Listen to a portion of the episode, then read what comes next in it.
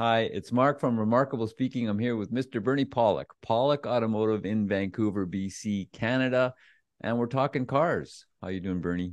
Doing well. So today we're talking about a 2013 Land Rover LR2. What was happening with this vehicle?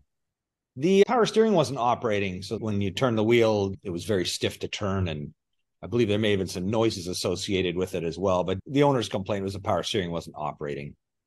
Good old Armstrong steering. What testing and diagnosis did you do?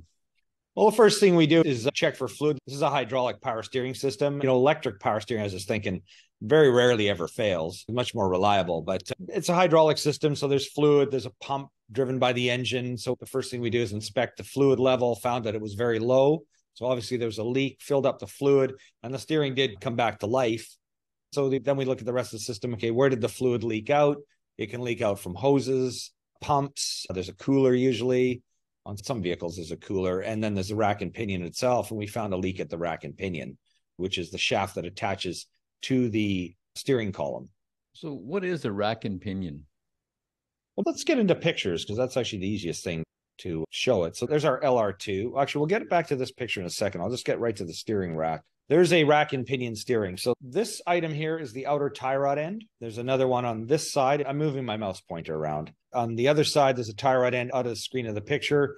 This piece here, this is the rack section. So there's a metal bar inside here with teeth cut in it. And then there's a pinion gear. This attaches to your steering wheel. And basically, there's a gear here. And as you turn the steering wheel, it moves this area back and forth. That's basically as simple as it is. This is a power steering rack. You can see some hoses on here. There are a couple more hoses attached to the pump, and there's basically valves in there that cause fluid to be pressed in different areas inside the rack, and that causes the power steering. So it's not so hard to turn the wheel back and forth. Was there any reason why the rack and pinion started leaking?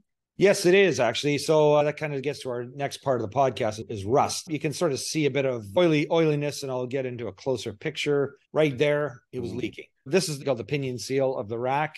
More commonly, racks will leak from the seals underneath these accordion boots here, but this seal will leak from time to time. And you can see a lot of rust around here. So, this vehicle, I'm not sure where it was originally from, but somewhere where there was a lot of road salt usage um, I'm just going to get back to the picture of the vehicle again. If you look at this story, it's a little on the dark side, but if you look around this vehicle, it looks in really nice shape. The paint's good. There's no rust. Although I will say that there was a little rust around the wheel well on the other side that kind of gave a little telltale sign this has been in kind of a harsh climate. But you look at the wheels; they're nice and clean. The car is beautiful. You'd never guess that this vehicle had actually uh, seen a lot of road salt until we actually got underneath it and started looking at it. And uh, I just got a few pictures of things here. The front brakes. So we ended up doing a four wheel brake job with calipers included on it because the brakes were worn out, completely rusted. I just took a few pictures of the chassis here, but you can see rust. This backing plate's coated in rust. The strut if you just kind of look closely again, I'm moving my mouse pointer around, but this is normally painted black when it's new and it's so badly rusted. Some of the metal's flaking off it. Still functions fine, but it looks really bad. And in the rear, some of the wheel bolts were so difficult to get off. We actually had to replace the wheel hub on the left rear wheel to change a wheel stud, change the wheel bearing. Everything was rusted. And, you know, again, you can see the level of corrosion that's present here. But all the brake calipers needed to be replaced, the pads and rotors, everything else along with the uh, rack and pinion. Separate job, but you know stuff that needed to be done at the same time. So, do you see a lot of vehicles that are rusted at this level in the shop? No, we don't. Around Vancouver, we don't get this kind of rust very often. So there's a lot of places around Canada, certain areas of the US where there's a lot of salt applied to roads. You probably look at it, especially if you're working on these vehicles, go, oh, yeah, that's just our usual daily routine. But, you know, around here, it's kind of rare. And I'm assuming that this sort of rust can add a tremendous amount to the cost of repairs.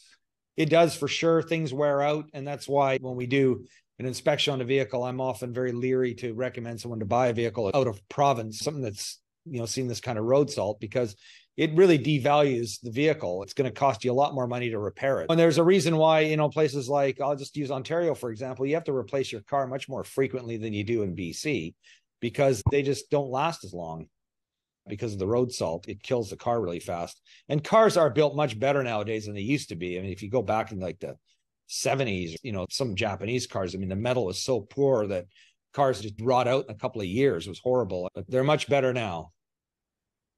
So when you replaced the rack and pinion, did you have to do a wheel alignment afterwards? Yeah, you definitely have to do a wheel alignment. You know, the outer tie rod ends come off of the rack and pinion. We usually put new ones on, but those need to be adjusted to the exact to you know to specification for the vehicles. You can try a tape measure alignment. You can try to adjust it as best you can, but no matter what happens, a wheel alignment is definitely required because the steering wheel will not sit straight. You know, the wheels will be at least off. Even if you can't see it visually, the car rides straight, you need to get a wheel alignment done because it's probably out somehow.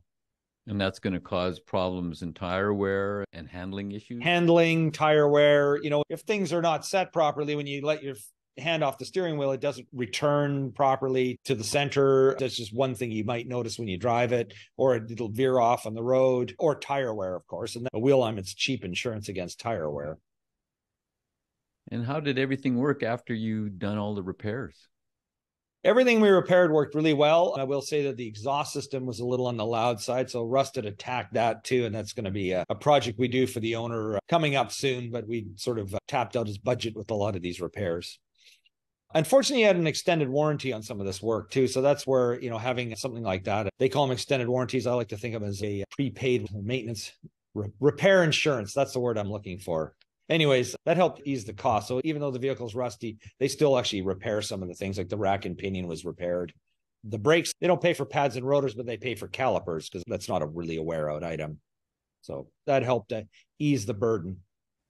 So if you're looking for service for your Land Rover, Range Rover, in Vancouver or Jaguar or Volvo, pretty much all the same. You can see the folks at Pawlik Automotive. Book online at pawlikautomotive.com or you can call them 604 327 7112 to book your appointment for Vancouver. And thanks so much for watching and listening. We really appreciate it. Thank you, Bernie. Thank you, Mark. Thanks for watching.